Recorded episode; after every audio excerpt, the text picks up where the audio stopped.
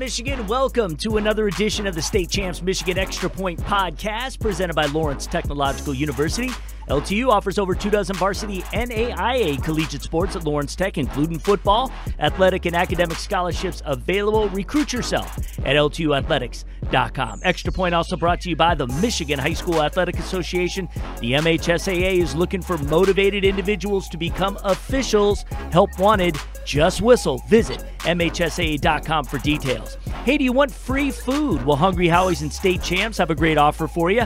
Order your next meal at HungryHowies.com. Use the special code CHAMPS, and you will get one free order of Howie's bread. And finally, the physical therapy and sports medicine pros with the Detroit Medical Center. Check out our Game Changers segments on the network, the entire playlist on our State Champs TV YouTube page. And if you are in pain or injured for immediate care, go to dmc.org slash game changers. All right, this is the companion podcast to our State Champs Michigan Extra Point talk show. Scott Bernstein is here, and we did a dive into the state semifinals matchups in Division One through Five. So you can watch it on your preferred platform: Facebook, Twitter, Instagram, StateChampsNetwork.com, or on our free streaming app. My name is Lauren Plant, and here on the podcast, we welcome in the MHSAA's Geoff Kimmerly, who's going to talk D6 through D8 and the eight player state finals in D1 and D2 that will take place up north. First off, Geoff, thanks for joining us. I can't believe we're in the final two weeks of the season already.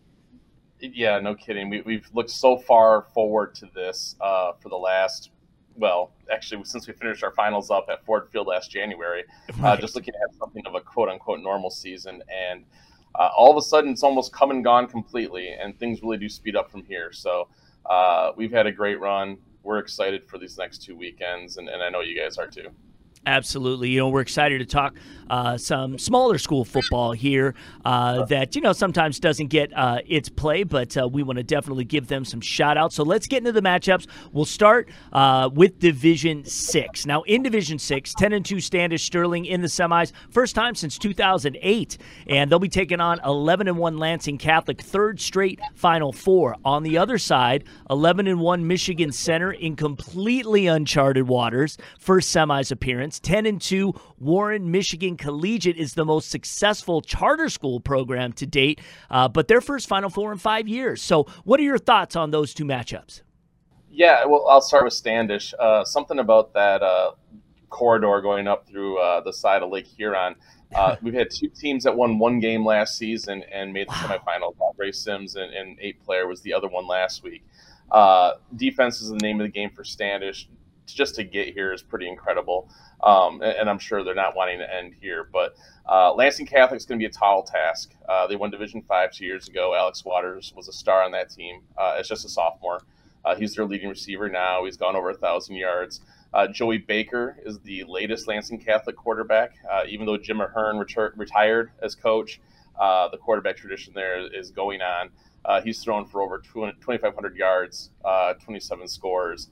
Uh, and obviously, they've got their sights set on, on continuing on uh, to Detroit next week. On the other side, Michigan Center is really interesting to me. Uh, only loss was by a point to Addison. Mm. I think week four, week five. Uh, they have a very good quarterback named Caden Holland, one of those two-way threats. Uh, he's run for more than 1,300 yards. He's averaging 10 to carry. he's thrown for seven touchdowns on top of that. Michigan Center, I think, from a very strong southeastern corner uh, of the state, especially for small school uh, football, probably was overlooked a little bit just because they weren't in their league title mix there uh, after that loss to Addison. But it is certainly uh, showing what they can do here uh, this month. And again, Michigan Collegiate. Uh, only losses Country Day and Milan, and, and, of course Chandler Park, although that ended up being a forfeit win. they locked down Ecorse last week. Uh, and and they're they're always in this mix, but we have not talked about them a lot this season. Uh, right. Certainly, winning this game and getting to Ford Field would be a massive deal for that program. They have uh, one of uh, maybe the, the the lone Division One recruit right now in the small school ranks in Teal Redding. Uh, Warren Michigan Collegiate does at wide receiver. His brother played for Warren Michigan Collegiate. I believe he's in the NFL right now. Um, wow. So you know, that's a name to to watch out for uh, these next couple of weeks. Dion Black, I shouted him out um, in my uh, Burning On segment as as a quarterback to look for Michigan Collegiate. He's about 6'4", 215, uh, really you know looks the part and uh, took took Collegiate on a, on a run into the regionals last year. So I, am I'm, I'm high on, on Warren Michigan Collegiate. That's my uh, that's my two cents here. Absolutely. And then obviously Joey Baker and, and Alex Waters at, at Lansing Catholic Central. I mean, that's yeah. a, that's a uh, that's a terrible twosome that that can go toe to toe with with any team in, in any division. Well, I think of uh, Lansing Catholic in the Tony Poljan days, you yeah. know, uh, uh, where he was running up for. Well, they got Bo, Bo Poljan. Yes, right. They do. He's a lineman yeah, he, for them. Uh, so he's another. so he's another division. He's a Division One recruit. So yeah, you got you know two there in in D six. Absolutely. so yeah, go ahead, Geoff. Honestly, I think Waters is going to get a look at least at the mid major level. Okay. Uh, again, those guys who's been around for three years. There's some connections over here, obviously with Michigan State and the Lansing sure. Catholic program, and uh, he, he's he's a special player. Uh, we we saw that a couple years ago, and, and I have a feeling we may see that again next weekend. Yeah, absolutely. Lansing Catholic again, a real model of consistency. How far did they go last program. year? Did they go to the Final Four last year? I think they were regional finalists last year. I don't okay. think they actually made the semis, but it could be. Actually, no. You're, this is their third third straight Final Four for Lansing Catholic. Okay. Actually, okay. So, okay, uh, yeah. So th- this is a this is a program that uh, has uh, continued uh, their success over the last decade. Warren Michigan Collegiate again.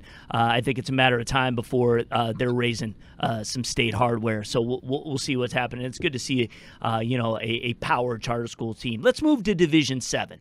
We've got two unbeaten teams: Pewamo Westphalia taking on Traverse City St. Francis Pirates, the 2019 state champs. St. Francis were finalists a year ago. Then we have on the other side 12 and 0 Lawton. And, uh, you know, who'd have called this one? Uh, and they're taking on 11 and 1 Jackson Lumen Christi, who seems to be there every year.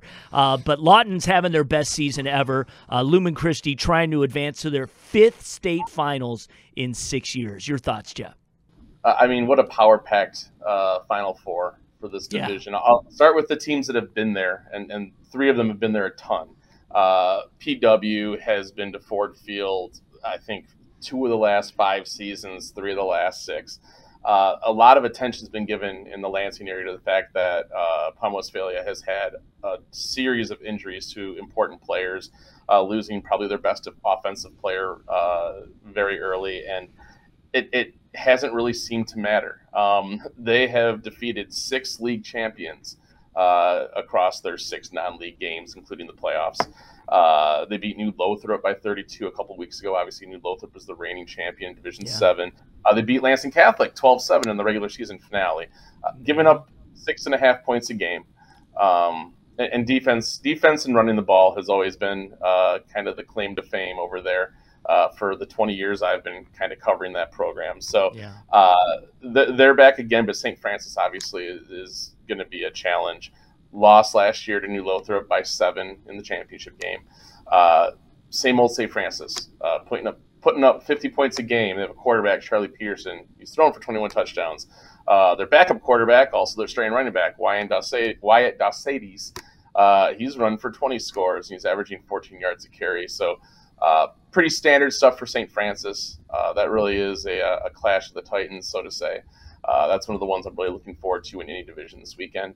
Uh, on the other side, Lumen Christi, you know, last year they finished five and five, uh, saw a 31 year winning season streak come to an end. Um, obviously, that wasn't a lasting trend by any means. Only loss this year was to Harper Creek, which uh, was a, a co-league champion in the Interstate 8 Athletic Conference, which is made up of larger schools. Uh, and Lumen opened the season by doubling up New Lothrop. Has not looked back. Lawton, though, is certainly one of the best stories uh, of yeah. our postseason so far. Never made it this far before. Always in the mix. Uh, always one of the better teams down there in the southwestern corner of the state, especially among the smaller schools. You, you can count on Lawton for seven, eight, nine wins every season. Uh, but this one, this one's special. Um, they didn't give up a point until the fourth game of the season. Uh, the stunner was last week over Muskegon Catholic Central. Uh, but maybe it shouldn't be a stunner. They've been scoring 50 plus points a game. Uh, they have five shutouts over their last eight games, so they're doing it on both sides of the ball. Whether they can slow down Lumen Christi, um, I think this is a, another level of opponent, but certainly uh, what they did to MCC last week shows that there's some potential there to do so.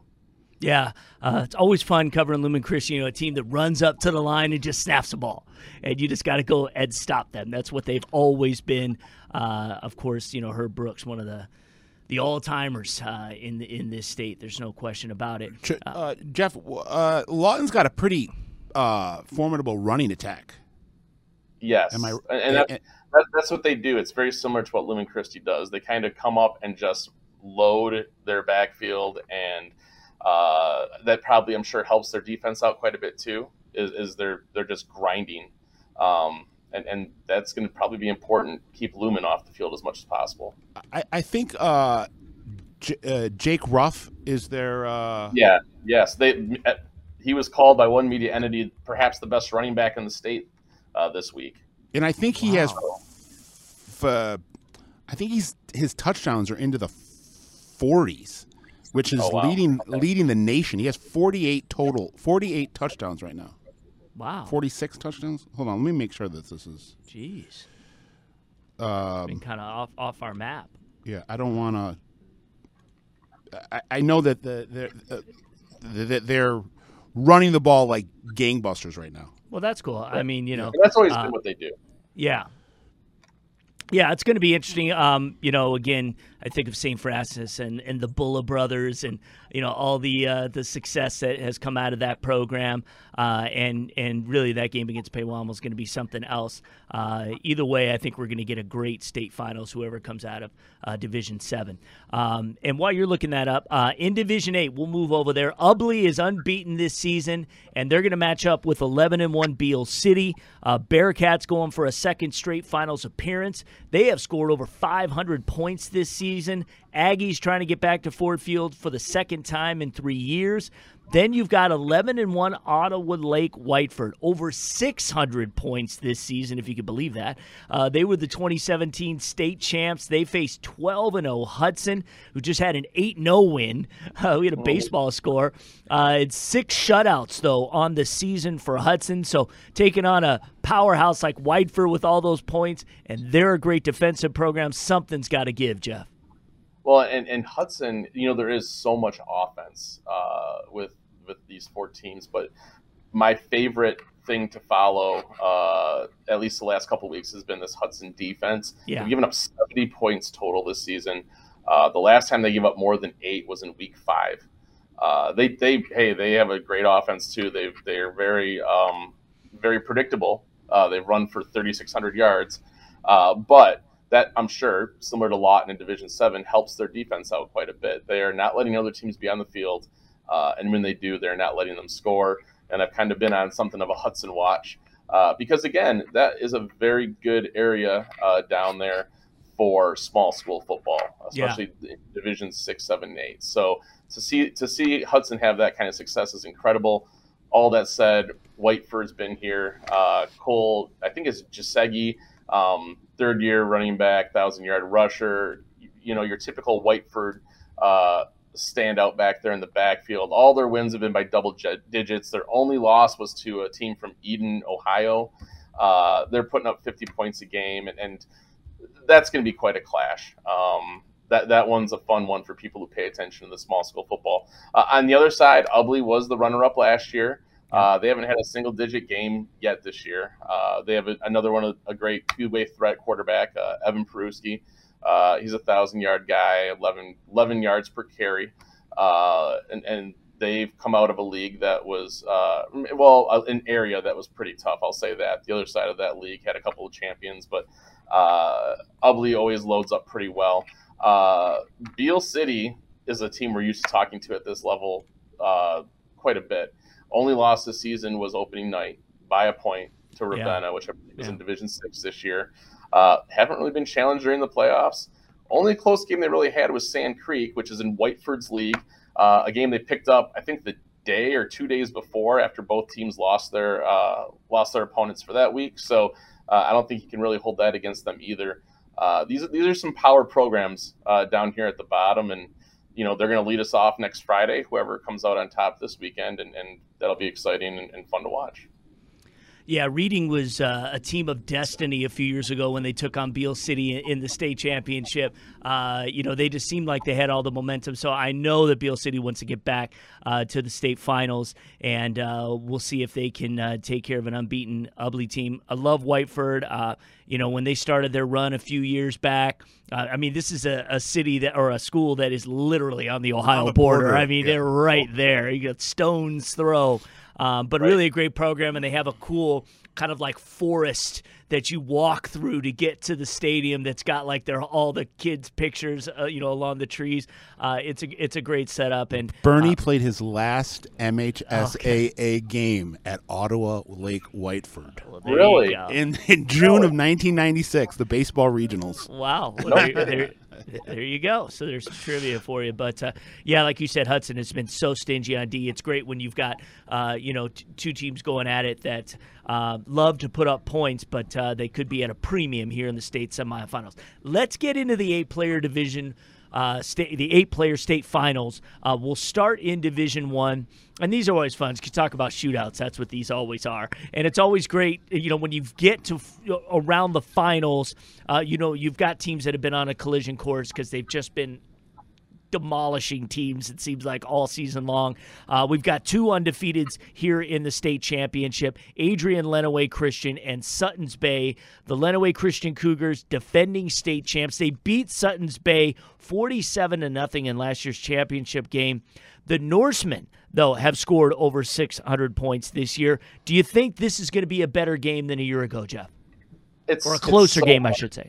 I, I, you would like to say so, but yes, the, I, I, saw the one last year too, and I think we expected that to be a little bit closer.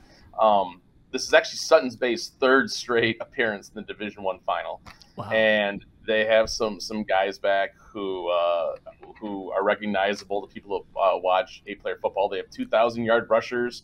Uh, they have uh, Hugh Perriard being one of them, who was their leading rusher, I believe, a year ago. Also. Um, but Lenawee Christian has yet to lose a game as an eight player team over two years. And in fact, Sutton's Bay's only loss over the last two years is to Lenawee Christian. So you talk about a collision course. Yes. This is the one. I just don't know if anything changes from last year. Uh, Lenawee Christian graduated all state quarterback and running back uh, off last year's team and replaced them with uh, guys who have been just as good. The running back now is Clay Ayers. He was an all state kicker last year. Uh, all he's done is just become a playmaker in a lot of other places too, and he contributed last year also. But uh, Asher Bridges is the guy you want to watch. He's Lenawee Christian's quarterback. Uh, he has thrown for almost 2,000 yards. Uh, you, you, combine his touchdowns, he's over 40 uh, that he's been part of, and, and they just they haven't really been challenged. Um, you know, maybe their their best win overall might have been against Colon, which is going to be playing for the Division Two championship. So I, I want to say things are going to be a little different, um, and I, would love to see a closer game. But until uh, until I see somebody really challenge Lenawee Christian, I got to kind of expect that to be the case. Absolutely, absolutely. All right, let's go to the eight-player Division Two state finals. Eleven and one Colon meeting twelve and zero Powers North Central. Colon is a great nickname, the Magi. Uh, they won the D1 eight-player title in uh, 2019. Now in Division Two, Powers North Central, defending champs. They have put up 682 points this season. That's incredible, uh, and uh, and really a program that uh, on the basketball side and the football side uh, are always right there in the mix. Yeah, you go back to maybe the greatest uh, eight-player yeah. mini dynasty that we've had in this state, even though we've yes. only had eight player for going on a decade, really. But yeah. uh, the Jason Whitens led Power. I was going to say a lot of those guys played basketball too. Yeah, yeah, they were pretty good at sports. Um, yeah, and a lot of these guys on North Central now are the same guys from last year. Uh, Gorzinski at quarterback is an absolute uh, stud. He was the, the guy last year. He's the guy this year. Uh, Wyatt Rab is a big contributor as well on both sides of the ball. He was a star in last year's uh, championship game win over uh, Portland St. Patrick as well. on, on, the other side of that, the Magi, uh, they have handed the only loss of the season to their three playoff opponents, uh, mm. which is pretty impressive. And when you consider the fact that Colon's only loss was to Lenawee Christian. They could very well have the argument as the second best team in the state, regardless of division, uh, an eight player. Uh, right. Simon Vincent is the guy that you'll want to remember there. He's he's got almost 1,200 yards rushing. Uh, he is getting close to 2,500 yards passing. He certainly isn't all they've got, uh, but he's very good, and, and he uh, he versus Gorzinski is going to be an absolute uh, matchup worth watching, especially if you're in, in for a three hour game, which is what these eight player eight, eight player championship games often look like. Right. Uh, just kind of sit back and, and watch those guys go go to town. Yeah, and you know, I'm glad that eight player exists. It gives a lot of these schools an opportunity to play the game.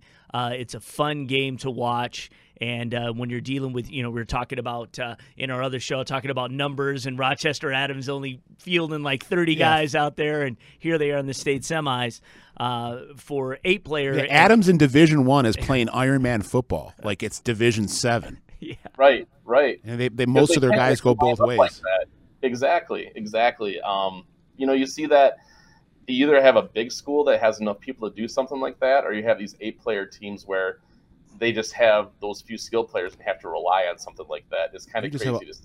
So, you know, my coverage district, yeah. it seems like that community has been hit harder by the uh, worries about, uh, you know, CTE yeah. and all that stuff from parents than any other area. Because, you know, when I, I want to say when I started, they had, fi- they had 50, 50, 60 guys on their varsity. And yeah. then in the last six, seven years, they're under 45 every year. Well, the one consistency is Tony Petitti. Yeah. And mm-hmm. he gives a pregame speech like oh, nobody's great. business. He inspires those kids. And it seems like there's always a Petitti in the lineup as well.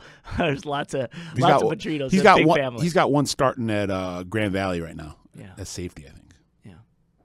I think a season like this hopefully turns that tide a little bit, but it's an interesting conversation. It's, it's I was asked on, on something like that by a Kalamazoo area station who covers Colon uh, because their numbers have gotten so high uh, mm. over the last few years. And, and yeah, it is interesting to compare the fact that there are some Division One, two, even three teams that would love to have numbers uh, like that, but hopefully, uh, hopefully a run like this for Adams helps. Uh, yeah, Adams is a big school. Yeah.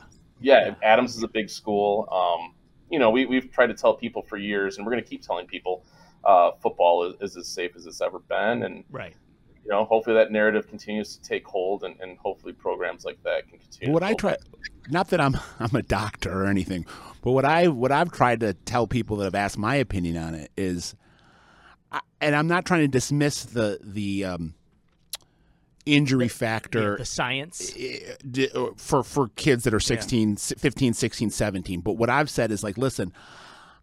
I'm not saying that your 15 year old or 16 year old kid can't be hurt and and that but I'm saying the odds that a kid in high school at, that just plays high school football that are, are going to have long lasting life uh, life spanning issues is so slim.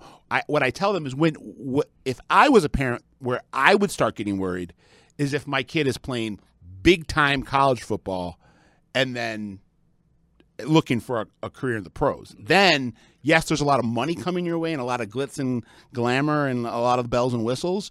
But that's when you when I think you should start thinking about your son's long term health issues. I don't think it's playing uh, nine games a year of high school football. Right. And, and Geoff, I know we're on a tangent here, but you know, uh, to your point, yeah, yeah. To your point, also, uh, and we had this conversation uh, with Coach Alexander from Grand Blanc. He limits his contact yeah, practices contact, yeah. to to almost nil. And he doesn't. He doesn't do he uh, said, contact practices. Yeah, I mean at all. So we found these coaches are finding new ways to get done what they need to get done, prepare these kids, make sure they know how to tackle and and those uh, you know things. And and here's a, a program that is is as Thriving. good as it's ever Thriving, been.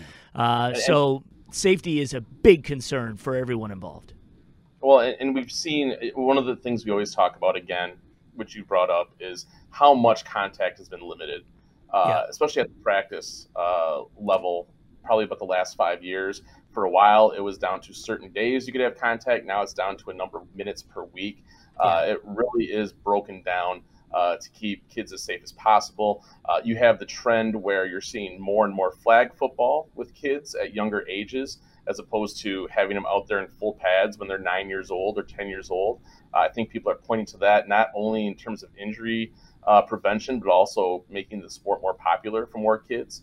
Uh, because not everybody is all of a sudden a lineman when they're uh, in third grade, things like that, and, and the equipment, the rules, so many things have changed uh, to make this a, a, sport that can be very, very safe. And I, I agree with Scott. Uh, the research bears out that uh, our high school uh, our high school football players are not the ones that are necessarily seeing the effects of this down the road. Uh, but it's those those heavier impacts against more talented athletes as they continue on in their careers uh, that are having an effect. And so we're just trying to make sure people realize high school football is, is definitely a safe alternative. And I, I just try to tell people don't don't deprive don't deprive your son or your nephew or your grandson an opportunity because it, it, it's it's really like you can't manufacture it. No, the, the experience, those four years of high school football, it, and and it's stuff it's that you'll what take, I remember the most. It's stuff that you'll take experience. take with you for decades and decades and decades, yeah. and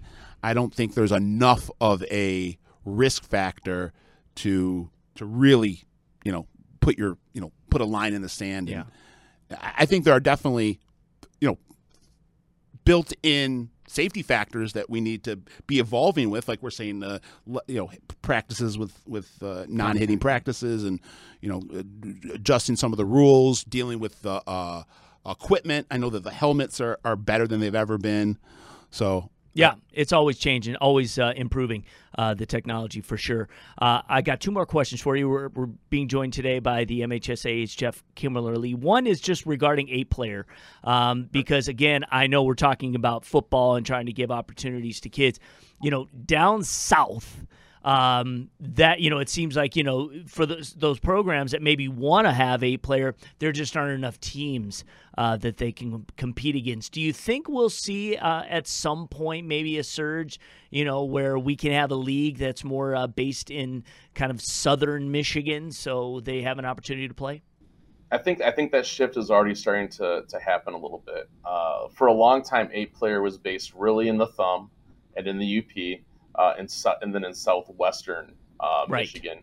But you're seeing the small schools in, in the southeastern part of the state. Uh, not the ones we talked about when we were talking about the 11 player playoffs, because those are Right. our those are our smallest schools in 11 player, but they're not our truly small schools. right Uh, the small schools like a Pittsburgh, people like that, have Right. run out of teams to play their size. Uh, for a while, there was a league that was Lenawee Christian, Pittsburgh, uh, Athens, I can't remember, uh, Climax Scotts. So they were Right. literally crisscrossing 94 trying to play each other. I think you'll see a little bit more uh, of an opportunity in the southeastern part of the state because those teams, the smallest ones, have run out of people to play, and now they're just going to have to play eight player uh, and move over. Um, you know, eh, but at the same time, I'm wondering how much more room we have for eight player teams. Uh, our limit to be in the playoffs is 215 students uh, for high school enrollment.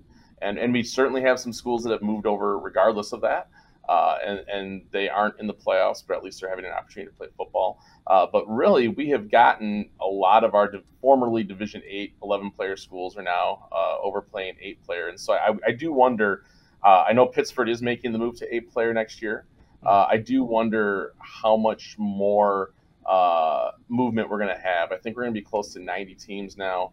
Uh, it, I don't know how if we can get much past 100. I think half the UP is literally playing is playing eight player football right now, and yeah, enrollments are down across the state, and schools are smaller, and rural schools are smaller, and that's contributing to it too. But uh, I do wonder, I do wonder how many more years we'll have uh, kind of that mass move. We had we've had them uh, the last few. All right. Well, we'll see. We'll see. Uh, before we let you go, uh, obviously it's uh, state finals week next week, and uh, everyone's back at Ford Field. What will the fan experience be at Ford Field this year? Things relatively back to the way things will. were. They Okay. will. Uh, I think people feel like it's just about as normal as it could be without anyone mistaking that COVID nineteen is gone.